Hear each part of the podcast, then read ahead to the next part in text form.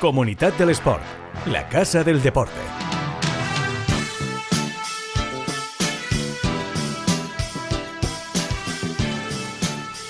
Hola, ¿qué tal? Muy buenas, bienvenidos a Comunidad del Sport, este podcast de la Fundación Trinidad Alfonso, en el que damos voz a los mejores eventos, deportistas y clubes de la comunidad valenciana.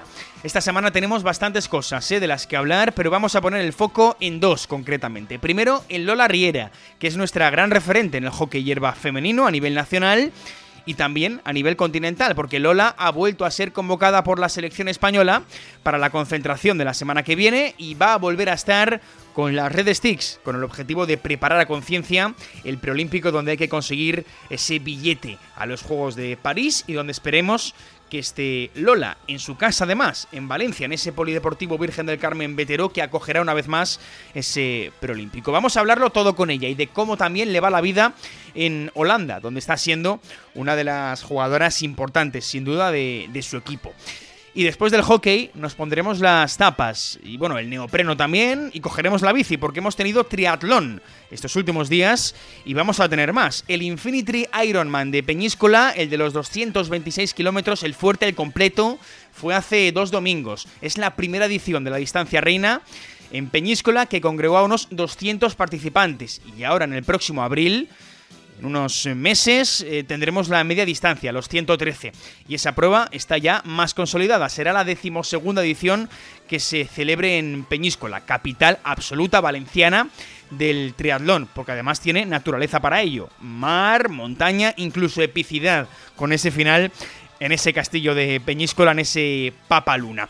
Vamos a meterle caña, venga, recuerda que nos oyes en Plaza Podcast y que nos puedes encontrar en Apple Podcast, en Google Podcast, en Spotify, en Evox, en Amazon Music, muchas opciones para escuchar al deporte valenciano. Arrancamos, nuevo episodio de Comunidad del Sport.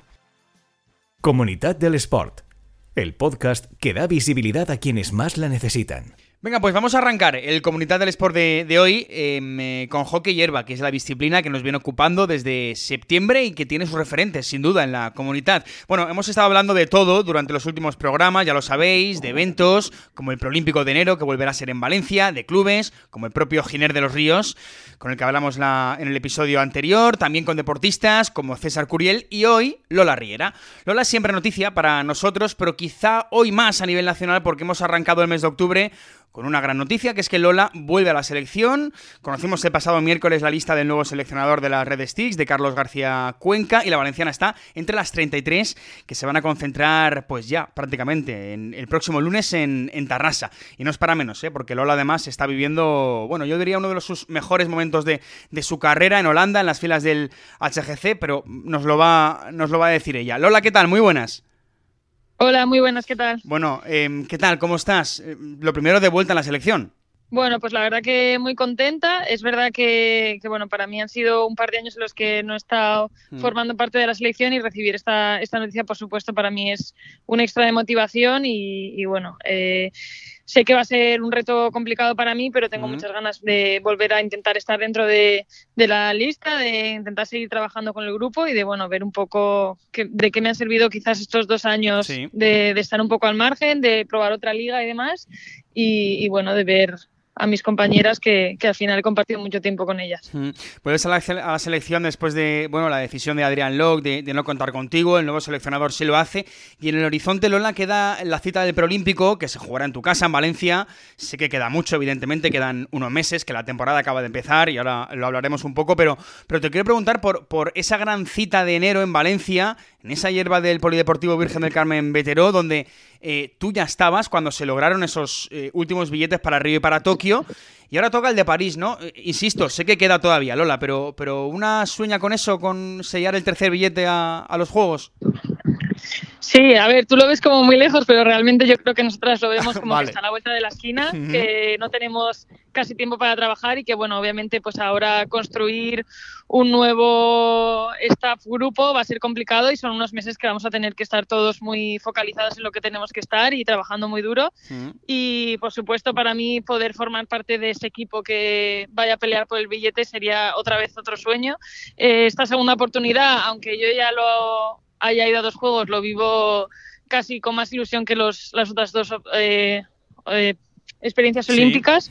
Así que, que, bueno, quiero ir paso a paso. Van a ser unos meses muy duros en los que voy a tener que viajar cada semana. Así que bueno, voy a intentar centrarme más en el día a día, pero obviamente con el objetivo puesto en ese preolímpico. Oye, y además en casa, déjame preguntarte por esto. Eh, luego hablamos de, más cosas, pero es que se lo hemos preguntado a todos, ¿no? En, este, en este mes de, hockey que, tenemos en, el podcast de Comunidad del Sport.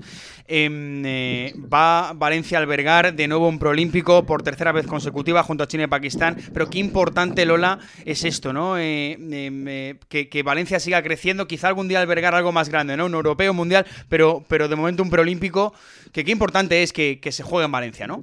Sí, yo creo que al final como equipo jugar en casa siempre es un privilegio y mm. un extra de oportunidad. Eh, creo que la tranquilidad de tenerlo todo controlado, de saber un poco dónde te mueves, cómo van a ser las cosas, siempre te aporta, te aporta ese pequeño extra que, te, que puede determinar que te clasifiques o no. Eh, no es lo mismo viajar y tener que, jugar en otro preolímpico, que en este caso en principio iba a ser en China, pero ya no porque ha clasificado, no sería para nada lo mismo. Entonces creo que España es una afortunada al, al hacer por tercera vez. Eh, los preolímpicos, tanto de chicos como de chicas, y bueno, creo que, eso se valora mucho y al final creo que son competiciones que salen también por, bueno, pues por cómo se organizan, cómo se plantean y obviamente ese extra de motivación que tiene el equipo. Claro. Eh, oye, tú has estado en las dos cintas olímpicas, eh, lo hemos comentado, tienes, bueno, en tu currículum con la selección, pues un bronce mundial, otro bronce europeo, los dos diplomas, en fin, eh, eres una de las referentes sin duda de la, de la selección, y no porque lo digamos nosotros, sino porque, porque está ahí. Y además, Lola, te quiero preguntar por tu adaptación, yo creo que enorme en Holanda, ¿no? Porque esta es tu segunda temporada allí, eh, pero es que ya en tu primera ganaste galones, fuiste de las máximas goleadoras. No sé si la adaptación fue más veloz de la que tú te esperabas. Sí, yo creo que la verdad que nadie lo esperaba, ni tanto el equipo ni, ni yo, que fuera tan bien. La verdad que a nivel individual fue un año muy bueno. El tema del penalti, bueno, yo siempre lo he tenido obviamente como, como un arma que siempre me ha dado un plus, pero tampoco sabía si en esta liga, que es la mejor del, del mundo, iba a ser efectivo. Y bueno, la verdad que el año pasado tuve una estadística, yo creo que de las mejores de mi carrera. Y, y bueno, eh, muy contenta por eso, porque al final, bueno, pues es una parte de lo que yo entreno cada día y, y, bueno, quizás sí que fue un poco una sorpresa que me fuese también en esa liga porque, bueno, como te digo, es una liga muy, muy competitiva con las mejores jugadoras del mundo y, la verdad que, que, no esperaba que fuese tan bien y muy, muy satisfecha, la verdad. Te quiero preguntar precisamente por eso, ¿no? Si, si fue complicado llegar a, Holanda, el Lola, al menos en los primeros meses, si, si después de 15 temporadas, si no me equivoco, en España, eh, pues eh, fue complicado llegar a la mejor liga del mundo.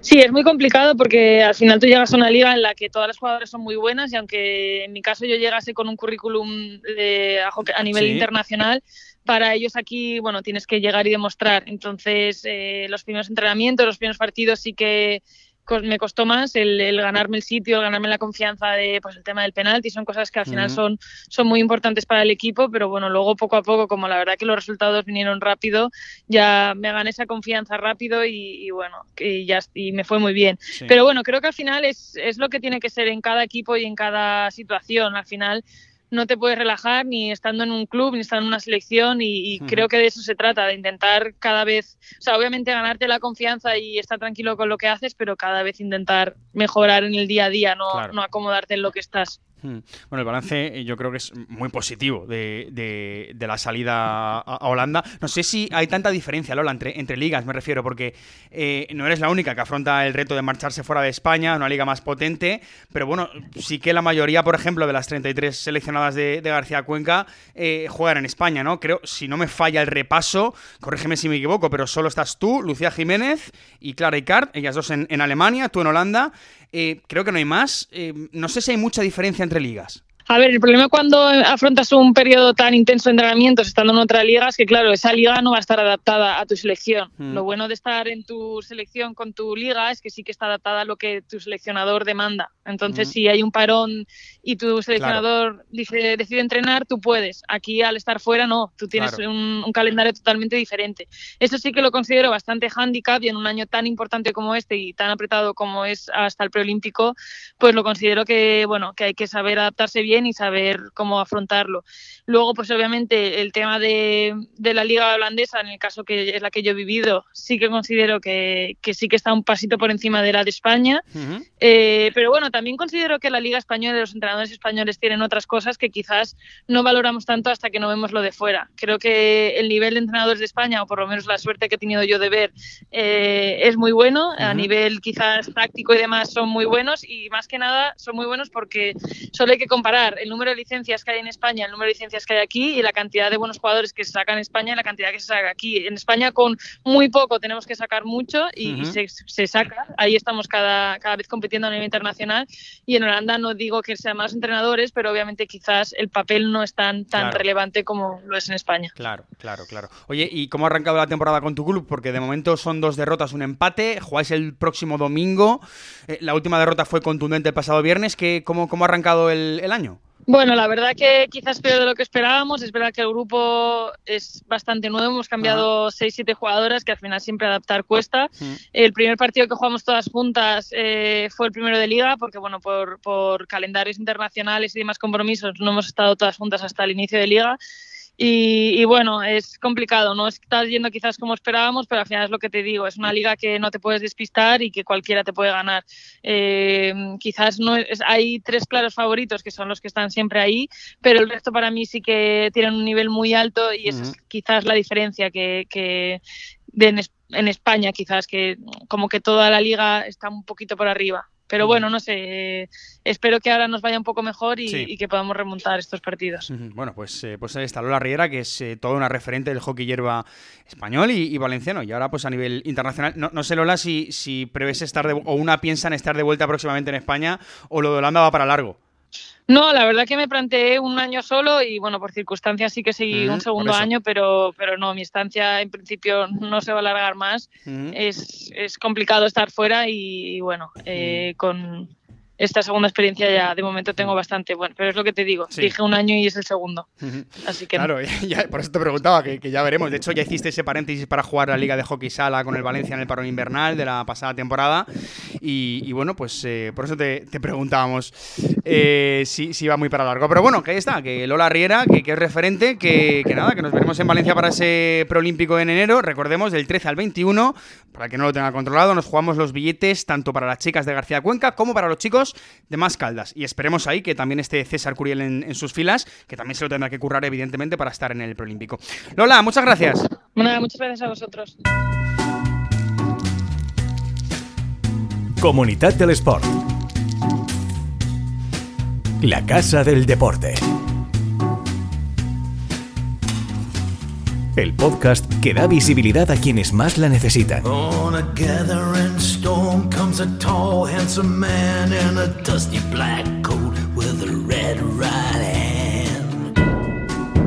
Bueno, pues eh, del hockey vamos a pasar al triatlón, lo dicho, que es otra de las disciplinas que nos encantan en la comunidad. Hemos tenido hace poquito, en septiembre, la Copa del Mundo en Valencia, hemos tenido la Mediterránea en Epic, y ahora en octubre, hace dos fines, tuvimos la Infinity 226 en Peñíscola, todo un Ironman premiado, por cierto, por en, Pren Sport 2023, esa iniciativa de la Fundación para impulsar los eventos deportivos en la comunidad y que, por cierto, recordemos, ya ha cerrado su convocatoria para optar a obtener esa ayuda en 2024 y que, bueno, esa Infinity, ese Ironman, se celebró el pasado 1 de octubre, además con, mucho éxito en esa primera edición del, del Ironman completo. Queremos hablar con su director de carrera, con Manu García. ¿Qué tal? Muy buenas. ¿Qué tal, Mario? Bueno, Manu, em, para que no lo sepa, recordamos que, eh, bueno, lo que es un Ironman, que son esos 3,8 kilómetros de natación a mar abierto, ese recorrido de 180 kilómetros de ciclismo, en este caso por Cáliz, por San Jordi, por Cervera del Maestre, y el maratón hasta finalizar en, en Peñíscola, en la Plaza Santa María. Eh, en ese escenario de Juego de Tronos, ¿no? Que siempre nos, nos, mola decir, donde uno se convierte en una leyenda al completar esos 226 kilómetros, que es una bestialidad. Cuéntanos cómo fue esa primera edición de la larga distancia en Peñíscola. Bueno, pues la verdad que para nosotros fue todo un éxito, porque es una distancia que llevábamos muchos años pensando en ella, de hecho quizás desde el principio hemos hecho 11 ediciones con la de este año de la distancia media, que es el evento con el que empezamos. Pero bueno, como un poco amantes del triatlón, siempre la distancia reina que se suele decir, siempre la tienes en mente, ¿no? Es un poco complicado por el tema de los circuitos, de los permisos y hemos durante muchos años evaluado cómo hacerlo y al final pues eh, que haya sido una realidad para nosotros eh, ha sido toda una alegría y desde luego que haya salido también como ha salido. Mm. Claro, cuando hablas del principio, hablas de cuando arranca esa Infinity, el, eh, digamos el, el, medio Ironman, ¿no? Esa, esos 113 kilómetros que se celebran en abril, que, el próximo 28 de abril tiene su edición número 12. Entonces, claro, desde el principio eh, ya, ya uno piensa en la distancia reina, ¿no? Porque yo ya te pregunto, hacía falta, ¿no? En Peñíscola, en Castellón, en la provincia esa, eh, esa distancia reina ¿no? que se celebró el otro día. Correcto, eh, es una distancia que no estaba. Eh, a nosotros siempre nos gusta ser un poco innovadores o pioneros en este sentido, ya que también el half en su día, en 2013, fue la primera prueba de media distancia de la provincia de Castellón. Y bueno, pues con este carácter un poco loco, si se puede decir que tenemos, de lanzarnos siempre a, ser los pioneros, pues eh, este 226, que para quien no lo sepa, pues las distancias que tú has enumerado correctamente es la suma de todas. Correcto. Al igual que el 113 es la suma de, las, de los tres segmentos.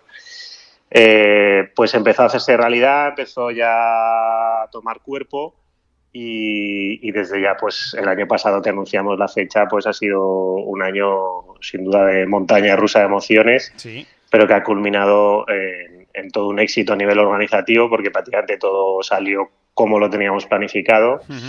Y también los participantes muy contentos, ¿no? Ya hemos recibido un poco las eh, respuestas a las encuestas que solemos enviar y el grado de satisfacción es muy, muy alto. Eso te iba a preguntar, em, eh, lo tenía guardado para el final, pero, pero te lo pregunto ya porque el feedback, ya me cuentan, es, es muy bueno después de, de, esa, eh, de esa Infinity 226. Em, fueron Mm, no sé si alrededor de 200, Manu, con un 12% de participación internacional, corrígeme si me equivoco, además con un 80% de triatletas que llegan de fuera de la comunidad.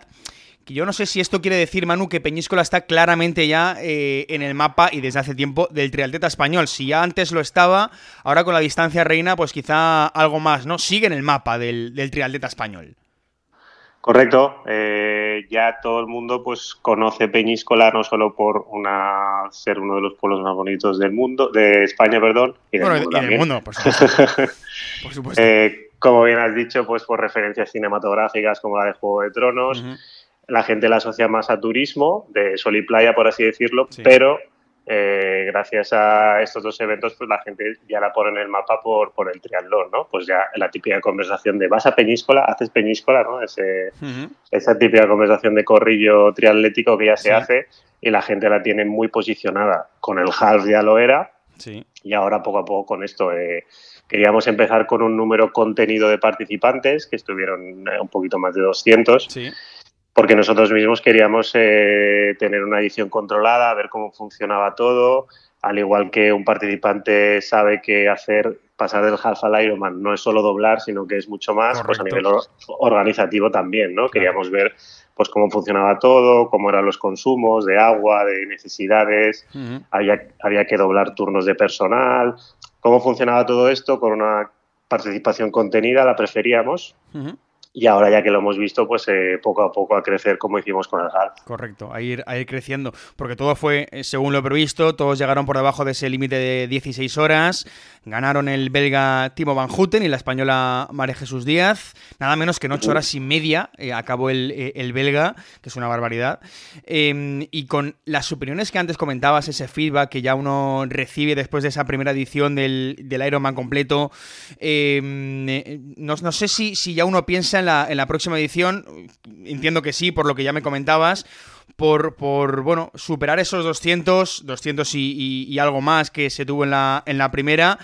Porque ya te digo, ya me cuentan que la opinión es buena y que ya hay gente que, mira incluso al futuro, ¿no? Incluso al próximo año, no sé si próximo octubre, no sé si próximamente ya se van a abrir eh, quizá inscripciones para, para ese Ironman completo del año que viene, 2024. Y nosotros, desde luego, es un proyecto como todos los que emprendemos siempre a largo plazo. No, es la idea hacer una edición y ya acabar, sino que es un proyecto a largo plazo. Queremos que se, que digamos, quede unido a Peñisco, al igual que se ha hecho el Half. y ya, eh, digamos, incluso antes de hacer la primera edición ya estábamos pensando en la segunda. Y lo mismo el participante. Muchos nos han escrito pues, durante agosto o el verano diciéndonos que no llegaban para esta edición, pues porque no la habían preparado o por cualquier otra circunstancia, pero que contáramos con ellos para la segunda y sobre todo después de, haber, de haberla llevado a cabo, pues, pues también. Mm. En principio la idea es mantener la fecha similar. Tenemos que hacer unas últimas reuniones pues con los ayuntamientos y con el resto de instituciones para, para que sea la fecha que mejor cuadra a todo el mundo, la menos invasiva también para, para, el vecino, por así decirlo, que sabemos que estas pruebas son, son complejas de cuadrar. Y más o menos, pues la idea es eso, sí. Eh, en breve, posiblemente, si no esta semana, la siguiente, anunciar fecha, abrir inscripciones. Mucha gente eh, tiene muchas ganas y, nosotros también. Mm. Que por cierto, hablando de fechas, y ya con esta termino un poco el, el, tema de la, de la primera edición del Ironman. Em, eh, muchas opiniones también apuntaban un poco al calor, ¿no? Que, además se gestionó muy bien en la, en la carrera, pero que es que septiembre-octubre eh, ha sido y está siendo, eh, ahora quizá un poco menos esta semana, ¿no? Pero está siendo un, mes caluroso, por encima de la media de lo que es un septiembre y de lo que es un, inicio de, octubre. No sé si eso a nivel organizativo, Manu, generó problemas hubo que redoblar esfuerzos, entiendo que sí, claro, hubo que estar, como siempre, muy pendientes del, del triatleta, eso siempre, o quizá más si cabe, ¿no? Sí, la parte positiva es que tenemos ya mucha experiencia de muchos años y, por ejemplo, la prueba de abril, pues nos ha ocurrido desde tener niebla, eh, lluvia, a hacer un calor extremo. Entonces, eh, normalmente tú siempre eliges una fecha pensando en el clima habitual, pero eso no puede no puedes dejar de decir, ah, bueno, pues es octubre, va a hacer fresco, pues eh, vamos a poner X agua y punto. Eh, ya vimos, normalmente siempre vamos siguiendo las previsiones un par de semanas antes, ya vimos que parecía que iba a hacer bastante calor, hizo incluso más de lo que se esperaba, pero bueno, eh, redoblamos sobre todo lo más importante, el agua, que es lo que sin duda no puede faltar, no faltó de nada, pero sin duda el agua es lo que menos. Y también, pues bueno, instalamos una serie de duchas, eh, por así decirlo, mangueras en la zona del running para refrescar a los atletas, porque llegado a un punto a veces que ya casi no, no toleran ya ingerir más líquidos, pero sí que necesitan refrescarse. Entonces, pues con un sistema de manguera los íbamos eh, refrescando para que por lo menos bajaran un poco su temperatura corporal. Y lo mismo en la bici, pues eh, redoblar un poco también el agua, la bebida isotónica, que tuvieran de todo. También en meta, pues tuvimos un poquito, aumentamos un poco también el equipo médico porque sabíamos que iba a haber pues algún, a lo mejor mareo o alguna necesidad de, de reponer líquidos. Mm, siempre dentro de la, de la normalidad, que por cierto, eh, bueno, ya cerramos el, un poco el capítulo de, de, ese, de ese Ironman, pero ya estamos un poco pues eh, con el foco en el, en el medio, ¿no? Eh, del, del, 28 de abril. En ese caso sí que hay inscripciones abiertas, ¿no, Manu? Correcto, no solo están abiertas, sino que estamos prácticamente ya al 75% eh, de las inscripciones cubiertas. Es una prueba que, sobre todo la de este año, tuvimos pues eh, los primeros cinco clasificados y primeras seis, si no recuerdo mal, eran internacionales, todos profesionales. Tuvimos a la número uno del ranking, la australiana Ashley Gentle, que por cierto este pasado fin de semana ganó también una prueba en Malasia y la verdad que es una prueba que después de celebrarse, la semana después, al hacer nuestro clipping un poco de noticias, ha sido la primera edición que casi hemos tenido más noticias en idioma extranjero que en idioma propio, ¿no? Ha sido un salto internacional muy importante y ya es eh, un referente europeo, podemos decir. Entonces, la verdad que la gente tiene, tiene muchas ganas de participar, es una prueba ya muy icónica, es, va a ser la edición número 12 y la verdad que muy contentos. Desde luego que consagrada la prueba, eh, de hecho estuvo creo en la última edición por encima de los mil participantes, consagradísima esa prueba en, Peñíscola y que por cierto creo que va a tener un nuevo capítulo ¿no? en, la próxima edición, que es esa novedad del, del Aquabike, ¿no? Eh, cuéntanos un poco, porque es un poco reducir ¿no? Eh, distancias. Sí, bueno, más que reducir es eliminar la carrera a pie. hacen las mismas distancias en natación y en ciclismo, pero es una distancia que la Federación Española, si no recuerdo mal, hace unos tres años introdujo para, pues bueno, hay gente que pues, eh, como a nosotros mismos nos pasa, te haces mayor, a lo mejor llegan las lesiones, no puedes correr, o incluso gente que tiene algún tipo de problema que le impide correr, pero puede hacer eh, las otras dos disciplinas. Y bueno, pues al final es eh, no limitar o abrir, según queramos decir, esta distancia a personas que a lo mejor no pueden completar la media maratón, pero sí que les gusta hacer esta media distancia ¿no? de, la, de la natación y la, el ciclismo. Bueno, pues, eh, pues ahí está, contentos evidentemente con el Ironman de, de este octubre en Peñíscola, pendientes de esa media distancia de, abril, esos 1900 metros a nado, 90 eh, kilómetros de, de, bici a, a, pedal y los 21 a pie, que bueno, prometen porque ya llevan 11 temporadas haciéndolo y esta va a ser la número 12, una prueba que bueno, es de las que crece sin duda en la comunidad y que además también ofrece todo tipo de actividades, que no se nos olvida, eh, no solo para aquellos que se lanzan a la aventura, sino también para sus acompañantes, por supuesto, porque al final esto es un poco de, de todos. Manu García, gracias por estar en Comunidad del Sport. Gracias a vosotros. Comunidad del Sport. La Casa del Deporte.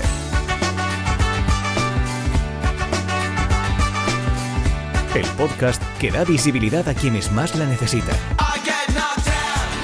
Bueno, pues ahí está. Lo del triatlón es una auténtica locura, ¿eh? Hay fiebre por el triatlón ya desde hace años en la comunidad y prueba de ello son sin duda los grandes triatletas que sacamos Ojo, ¿eh? porque tenemos a nuestro Roberto Sánchez Mantecón, deportista del proyecto FER, lanzado por ser uno de los tres olímpicos españoles que siguen el billete a París. Y también tenemos a David Cantero, a Héctor Tolsá, a Alejandra Seguí, a Miguel Guzmán en fin, varios triatletas, pero sobre todo está Roberto en categoría absoluta.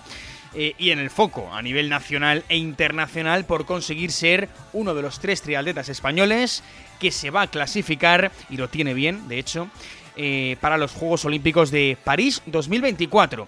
Y con el triatlón nos vamos a marchar. Ha sido un comunidad variado, ¿eh? Hockey, triatlón, dos disciplinas que nos ocupan mucho en la terreta. Nos vamos, gracias por estar al otro lado del deporte valenciano y por supuesto por ser parte de él. Hasta la próxima, sed felices, adiós.